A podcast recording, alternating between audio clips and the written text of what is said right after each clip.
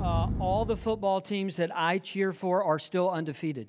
This far into the season, big goose egg in the L column because they haven't lost a regular season game yet. I'm sure you're jealous. You wish your team were that way.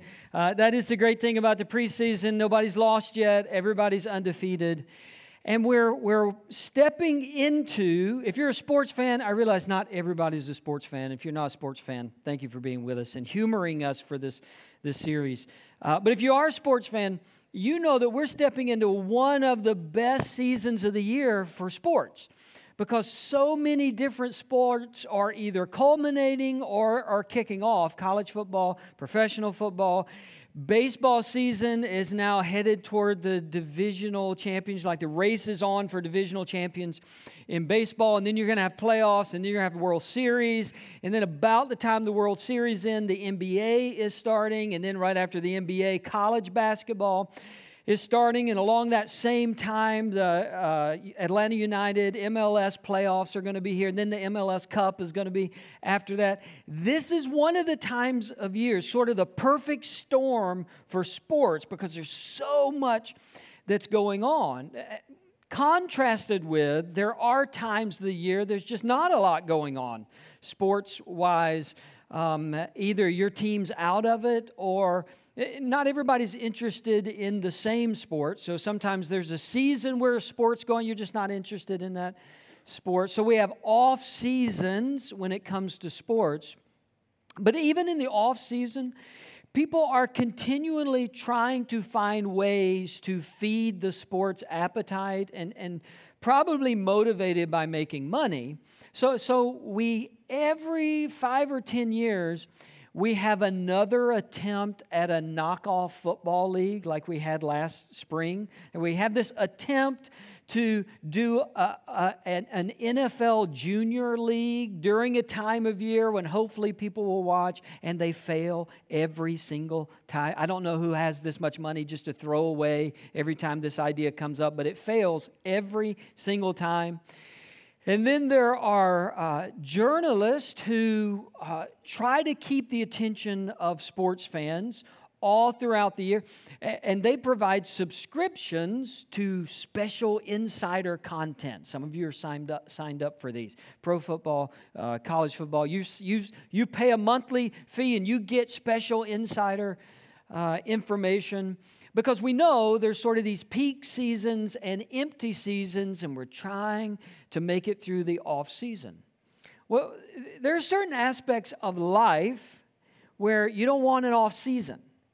You don't want really good and then, you know, six months off, and then really happening and then three months off season.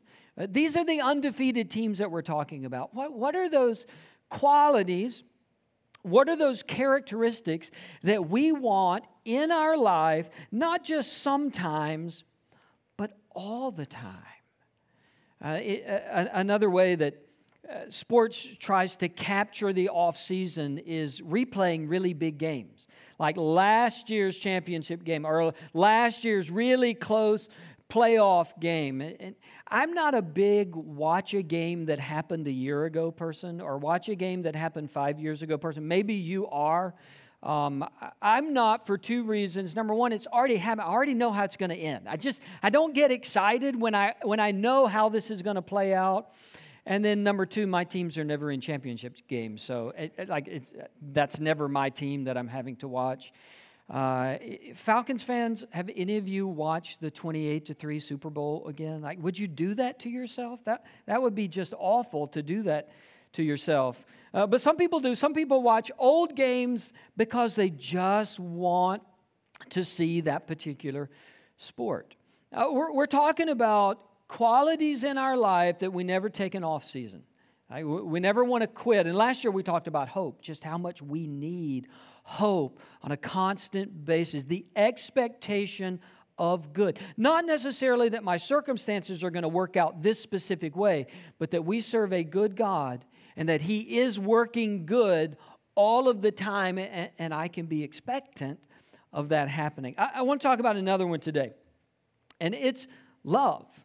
Uh, love in the way that it's described in the Bible, is, has never been defeated. It's never failed, it's never been defeated, it never has an off season.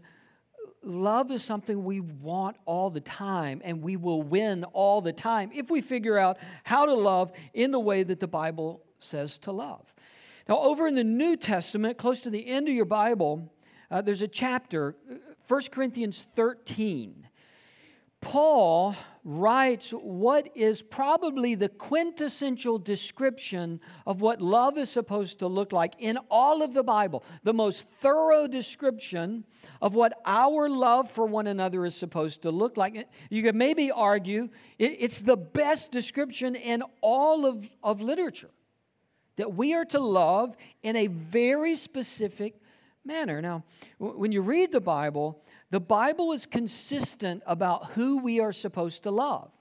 The Bible says we're supposed to love our spouses, we're supposed to love our kids, we're supposed to love each other in the church, we're supposed to love our enemies.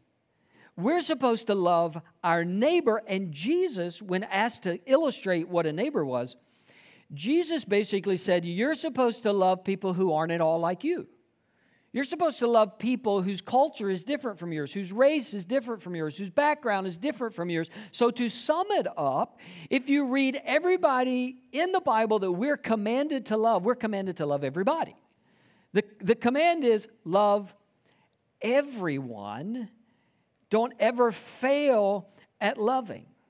Now, in, in 1 Corinthians 13, Paul defines what that looks like in chapter 12, before he gets to 13, Paul has been talking to the Corinthians, people who lived in Corinth, went to this church in Corinth. Paul has been talking to them about giftedness and strengths because this had become a source of conflict in their church. Some of them thought they were more important because they had a certain skill set. Some of them thought they were more spiritual because they had certain abilities, they had certain giftedness from God. And because they could do this and other people couldn't do that, they thought they were better than everybody else. And Paul tries to straighten this out in chapter 12 by saying, Look, we need everybody. Play nice. Like we need everybody's strength. We need everybody's abilities. You need what other people do, they need what you do. We should try to bring all of our giftedness together so that we balance one another out and we make up for each other's weaknesses Everybody's giftedness matters. And then he gets to the end of that chapter, which Paul didn't write in chapters, he just wrote a letter. But what's the end of our chapter 12 says, and yet I will show you the most excellent way. In other words, giftedness is great, abilities are great. What you do really well is good. It's needed. We need your giftedness and my giftedness and everybody's giftedness, but that is not the most important thing we need to talk about.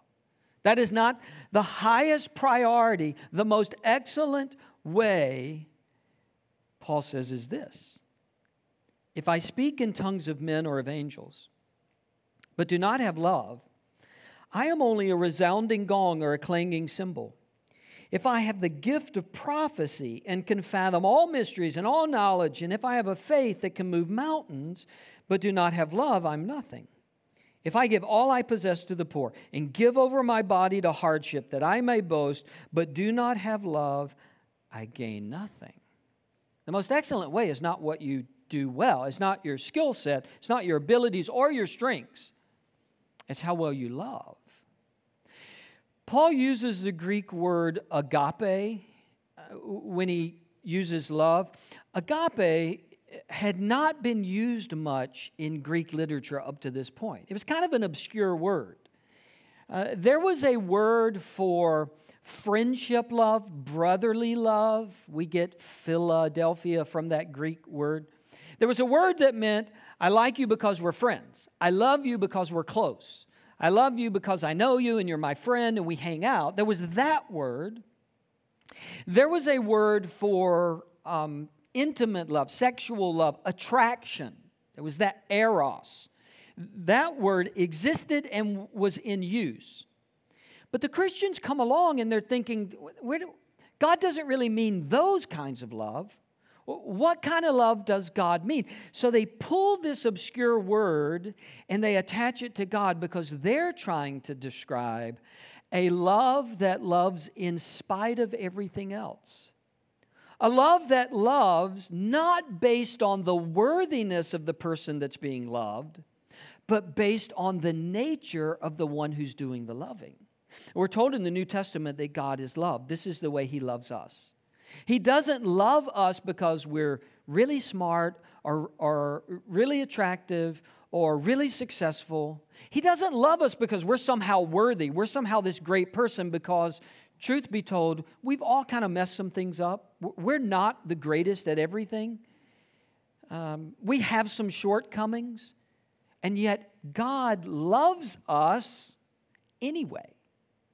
And so Paul's saying now, the way that God loves us, not dependent upon our worthiness, that's how you're supposed to love everybody you meet. You're not supposed to have some scorecard that you pull out and say, okay, well, if you do these things for me, then I'll love you. It's not supposed to be contractual. You do this for me, so in return, I'll like you, I'll love you. If you're committed to me, then I'll be committed to you. Not that sort of thing but a love that comes out of our nature that desires to simply love.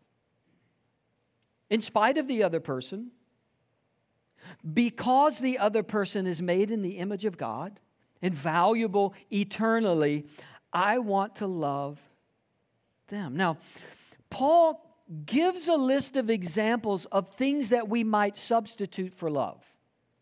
And he chose the things that were really important to the Corinthians. For this church, they took pride in communication, languages, being able to communicate the Bible well, or even being able to speak in a mysterious spiritual language. If you could do that, then you were really, really spiritual. He talked about prophesying, he talked about understanding great spiritual mysteries or having this super knowledge, being very intelligent. Those were the things that were important to Corinth. I think you could substitute whatever's most important for you.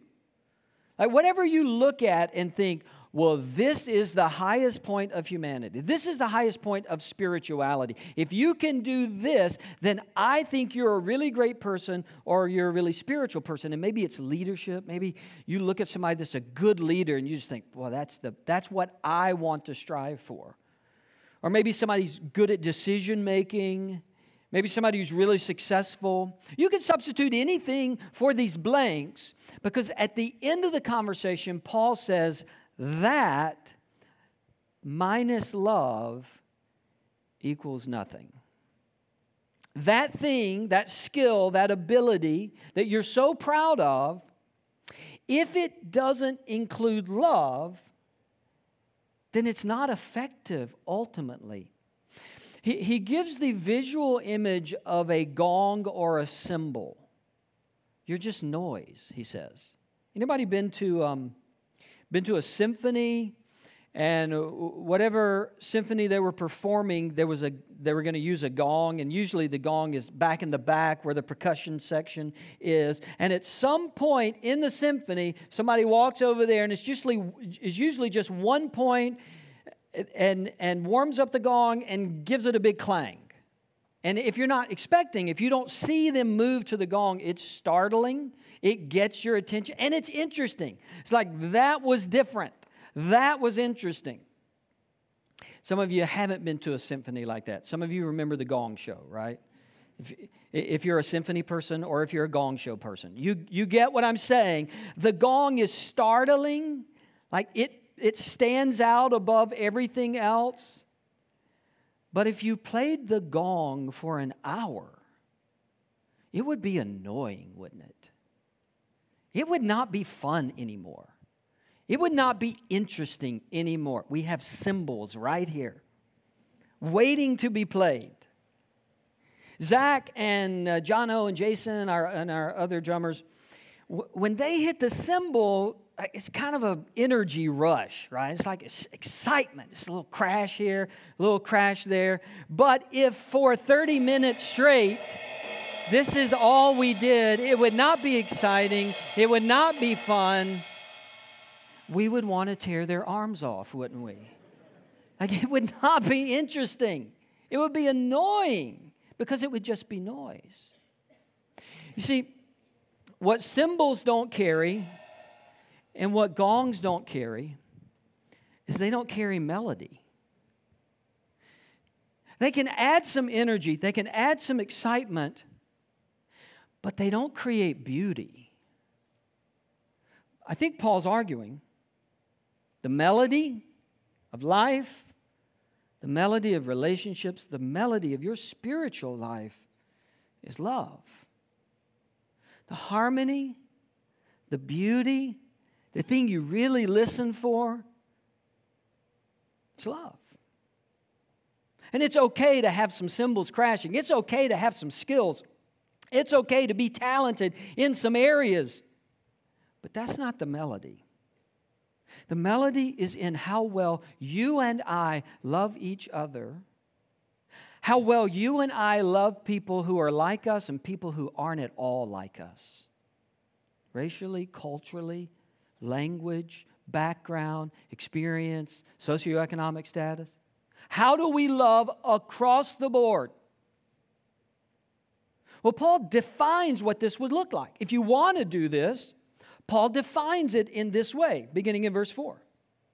Love is patient, love is kind. It does not envy, it does not boast, it is not proud, it does not dishonor others, it is not self seeking, it's not easily angered, it keeps no record of wrongs. Love does not delight in evil, but rejoices with the truth.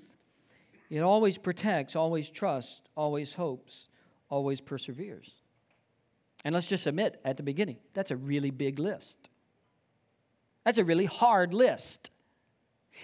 It's probably not what we think of when we ask if we love somebody. Uh, we, we live in a world, we, we live in a time where love is often equated with a feeling. I feel something about you, that means I love you. I have this warm fuzzy, I have a warm tingly for you. And when I see you, I know, I feel that, and I love you. That's how we often define love. That's not how Paul defines love. We talk about love as if it's involuntary. Like, I can't help, I fell in love. We talk about being love struck. It just came over me. It was just that moment. And I saw her, I saw him, and I loved them. That's not the way Paul or the Bible talks about love. We sometimes define love even as, well, I don't hate you. Do you love them? Oh, I don't hate them. Yeah, okay, I guess I love them. That leaves room for a whole lot of things. If love is just, I can tolerate you. Paul says, no, there's, there's actually actions and attitude in love. And if you don't display these to other people, you don't really love them. Now, 1 Corinthians 13 is often read at weddings. Every time I do a wedding, I'm going to read something from 1 Corinthians 13. Did a wedding eight days ago for a beautiful young couple in our church, read from this chapter. But this chapter isn't primarily to married people, although that can be an application. This is to us. You are to love in this specific way and Paul says that way includes being patient and kind. If you want to evaluate whether you love somebody or not, or not, how patient are you with them and how kind have you been to them? Paul would say. He's not talking about patient in circumstances. He's not talking about the checkout line at Kroger, I'm learning patience. He's talking about patience with a person. Love is that I can be patient with you knowing that you're not like me. You like things I don't like. You have ways of doing things that are different from the way I do things. I can give you room to be you. I can give you room to still be growing and still be maturing and making some mistakes. And you can give me the same room. You can give me the patience to know that I, am not exactly like you. My experiences aren't your experiences.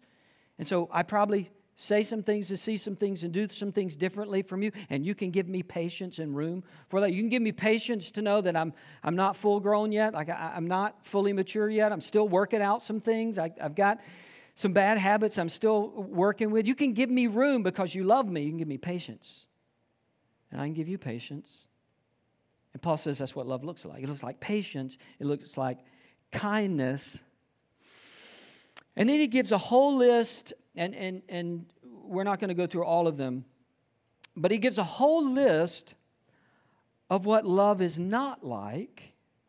And, and if I could sum it up in one phrase, it would be in order to love, I have to get me out of the way. Like if I want to love you, I can't always be thinking about me.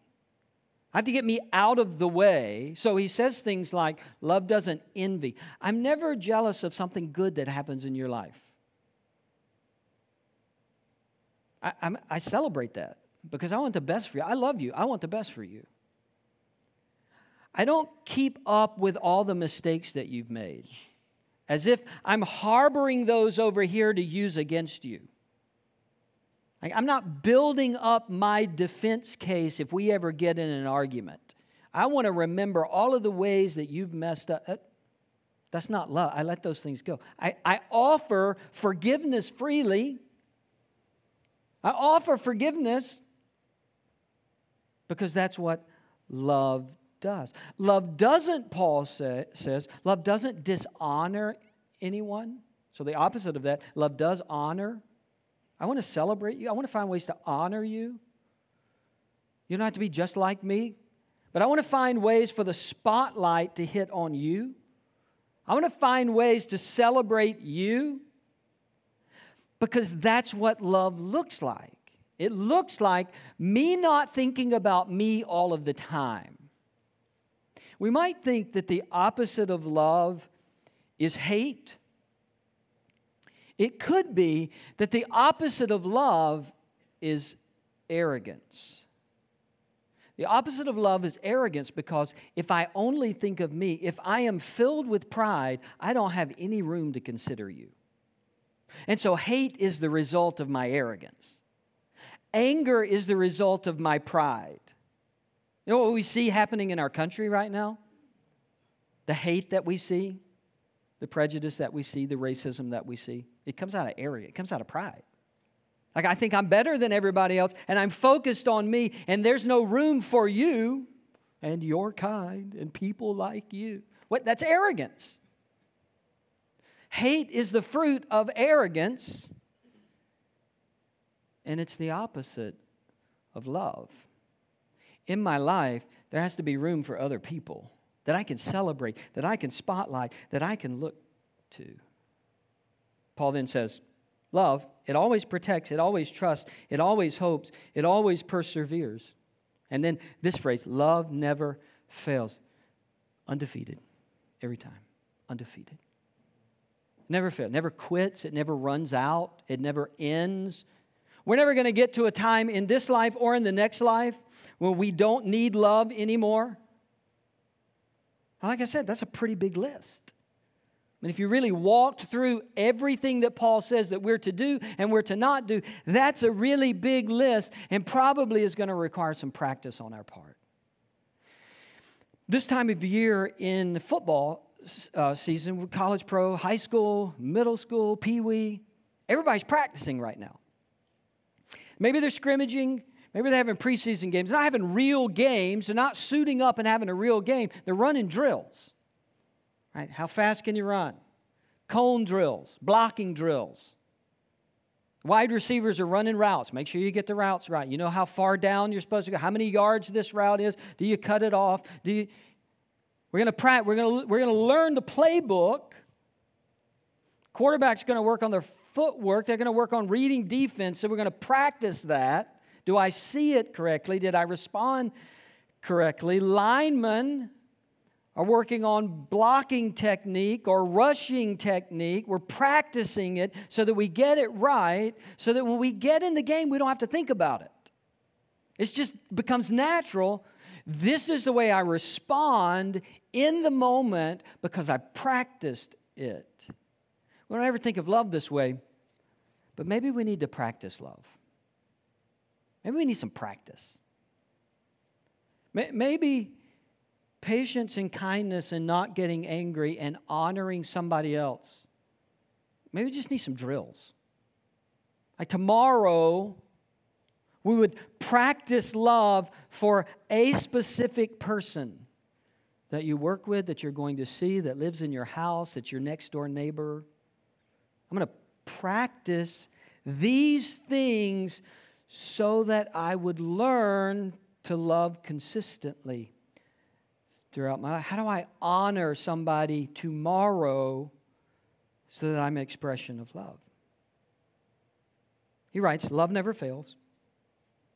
But where there are prophecies, they will cease. Where there are tongues, they will be stilled. Where there is knowledge, it will pass away. For we know in part and we prophesy in part, but when, we, when completeness comes, what is in part disappears. In other words, there's some things that we're doing right now that have some value, and at some point we're going to stop doing those. But love's not one of those. As I was reading through this uh, this week, it occurred to me that some people are going to go to heaven and they're going to have a really difficult transition when they get there. They're going to get to heaven and there's going to be this awkward transition for them because their whole self image and self worth and spiritual self worth has been in something other than love. And when they get to heaven, that thing's not even going to be needed anymore. I like to teach, I like to do this. Um, I like to talk and um, have a captive audience that has to listen. Um, I, I, like, I, I, like studying, I like reading, uh, I like making connections in God's Word, and, and hopefully, at least some of the time, coming on Sunday morning and presenting it to you. And, and, maybe it helps you understand God more. It helps you understand the Bible more, or love God more, or live for God more. I like doing this. When I get to heaven, nobody's going to ask me to preach. Nobody. Nobody's going to say, Ken, can you please explain Romans to us? I'll be like, that guy wrote it. Maybe you should ask him. I mean, we're, we're going to stand in front of Jesus, who, who came and died and rose again as our Savior, and He's the Messiah, and, and God's going to be on His throne, and the angels are going to be doing their thing and flying around and singing, Holy, Holy, Holy, and nobody's going to say, Ken, would you lead the devotion this morning? Because we all want to hear it. I, I'm not going to do this when I get to heaven. Nobody's going to need me teaching them when I get to heaven. There's still going to be loving going on in heaven, though. Still going to be love. And if you've built your spiritual self worth or your personal self worth around how, how much you know about the Bible, how good you are at explaining doctrine and theology. You're going to get to heaven one day, and nobody's going to ask you about doctrine and theology. Because the answer to doctrine is going to be standing in front of us. His name's Jesus. Nobody's going to say, like, what was that whole tulip thing about in Calvinism? Can you run, th- run that by me one more time? Nobody's going to ask that. If you build your self worth exclusively on helping the poor and the vulnerable and the victims of injustice, like that, that is what you're pouring everything into, you're going to get to heaven not know what to do because that's not going to be there. Nobody's going to need that in heaven. Now, we need all of that here. We need good teaching. We need to study God's word. We need good doctrine and good theology and, and know what the Bible says. We need people serving. We all need to be serving the poor. We need to be standing up for injustice. All of that needs to happen here. But Paul says if you do all of that and you don't love, here's what's going to happen that's going to stop one day. It's going to cease. It's not going to go on for all eternity.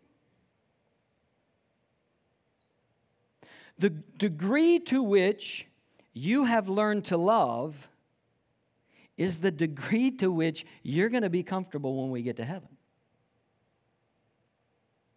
He even talks about maturity. Verse 11 When I was a child, I talked like a child. I thought like a child. I reasoned like a child.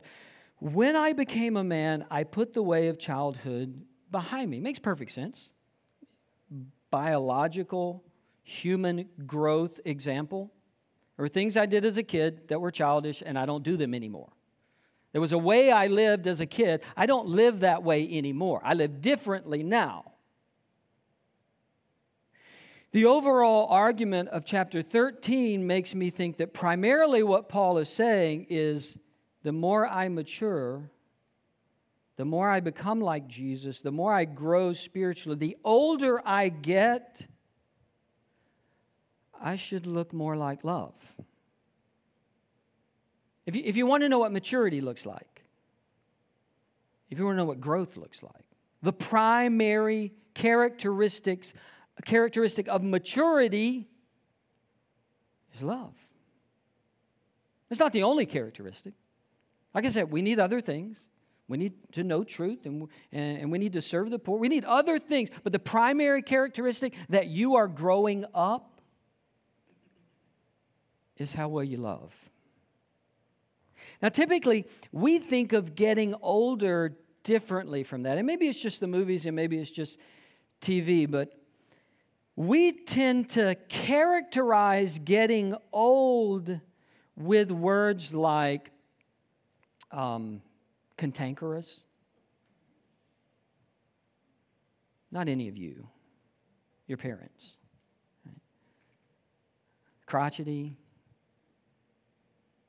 We say things like, uh, they just got to a certain age and they lost their filter. Like it just.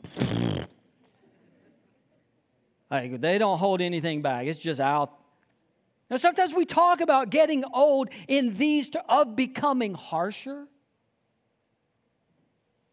more rigid, more bitter. Paul says, when I was a child, there was a lot of things I did that were childish, and then I grew up. And growing up and getting older and reaching maturity it looks like love. That's what it looks like. More than anything else, maturity looks like love. And so then we have to ask how much do I look like love? How much, when somebody is around me, when I have a conversation, when I spend time with somebody, how many times do they walk away and the dominant memory they have is that they felt that they were loved, they were honored, they were celebrated, they were known and appreciated? Wouldn't it be great if that became our measurement of personal growth and spiritual growth? That tomorrow, when we go to work and school and taking care of the kids and running errands. Tomorrow, we would look a little more like love than we did today. In a week from now, because we're practicing, we're running the drill, we're remembering that love is patient and kind and it honors other people and it doesn't get angry, it doesn't keep a list of everybody's mistakes. We're putting that aside, and because we're practicing it a week from now,